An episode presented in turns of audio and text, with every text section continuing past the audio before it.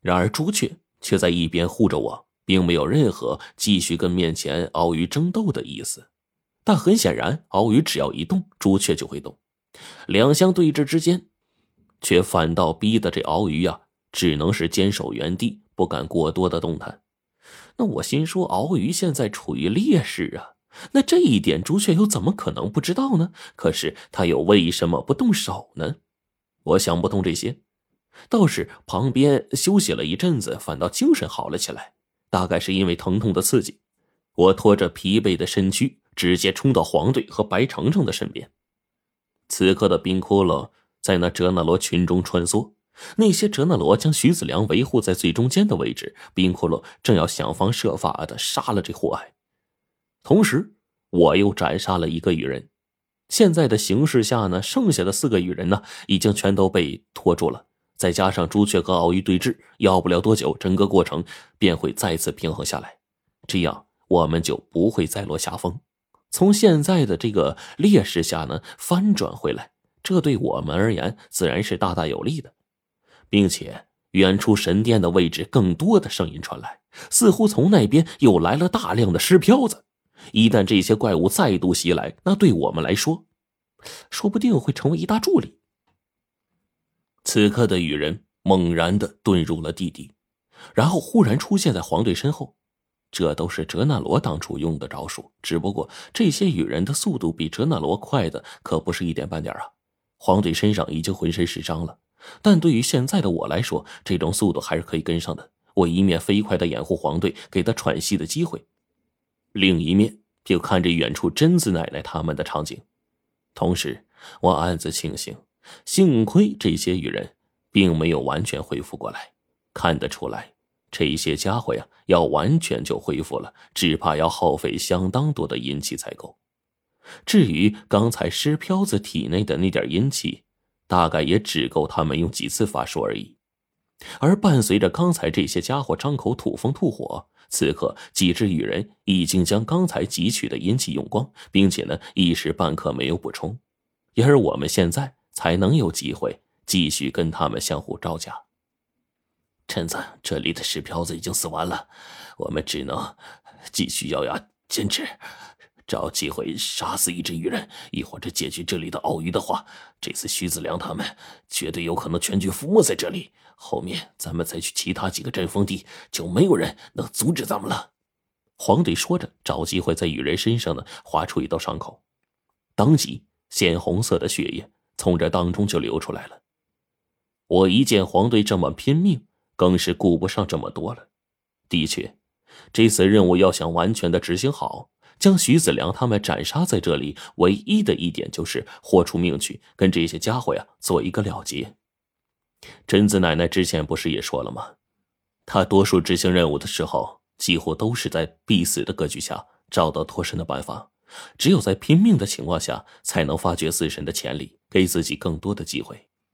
只是现在符咒早已经用光了，法器对这些羽人根本没有大用，还得全靠我们现在真枪实弹的干。我跟黄队对视一眼，不断防备着面前身躯庞大的羽人。并且脑子里在飞快的想着办法，这些羽人翅膀早就被贞子奶奶一场大爆炸给毁掉了，现在根本飞不起来，并且之前汲取尸漂子们的阴气也早已经用完了。现在来说，他们除了身躯庞大、力量强大之外，唯一的一个优点就是速度够快。但很显然，这些家伙在没有翅膀之后，哪怕身形再怎么快，也不可能快到最开始的时候。就连现在的我都能跟上他们的速度，可想而知，速度上我还是能够跟得上的。那么，如果找一个机会，在这羽人正无暇他顾的时候，我冲上去一顿猛砍，能不能奏效呢？我想到了这个办法，但是还没说呢。这时候黄队朝我示意，要我站在原地，我心里就知道不好。果不其然，黄队猛然冲了上去。连续两次被羽人击中，小腹的位置直接被穿孔。黄队几乎是强忍着痛苦，将羽人引到了一个背对我的方向。与此同时，黄队的闪避之间装出了一副体力不支的模样，直接倒地了。到了这会儿，我哪里能不知道呢？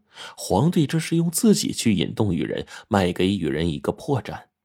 那这么做，羽人一旦中招，肯定会趁机啊解决掉黄队，好缓解压力。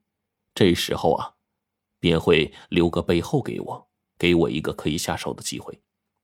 只是如果这样成功的话，那黄队他，我不敢再想下去了。这时候啊，我真的想大叫黄队一声，然而我不敢有丝毫打扰，不然的话，说不定就因为我这一声吼叫，黄队辛辛苦苦做出的这个计划就泡汤了。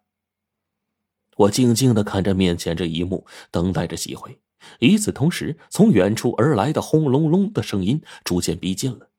这一次的声音依旧是来自于石漂子。难道又有更多的石漂子过来？我内心深处说不出来是好是坏，也就在这个时候，羽人动弹了，羽人彻底中招，朝着黄队所在的位置猛然落爪，要将他直接给杀掉。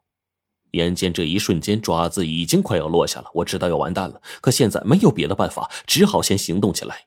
我举起了剑，飞快的朝着羽人背后冲去了。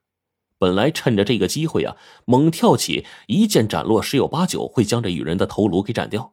但是为了黄队的性命，我对准的位置赫然是羽人那条下爪的手臂。在龙血加持的青铜剑下，斩在羽人手臂之上，就像是切豆腐的尖刀一般。羽人的一个手臂应声而掉，直接落在黄队的身上，压在他的小腹之上。黄队刚刚小腹受创，又被这手臂狠狠一压，疼的是龇牙咧嘴啊。不过听到他没事我特别高兴。趁着这个机会，手中的剑再次斩落，我也算是豁出去了。伴随着我越来越用力，斩了七八剑之后，这只羽人已经被我砍得全身是窟窿，骨头都断了好几节，更是半截身体趴在地上，已经是无法做出更多的行动了。这便是时间呢。黄队更是直接就吆喝起来了。陈子快呀！现在正是时候，趁着机会把这家伙给斩了，不留余地。我们百分之百有办法彻底解决徐子良他们。好，我顿时激动的叫了一声，举起手中的青铜剑。但是更多的轰隆声，在这一刻完全将我们这边争斗的声音给覆盖住了。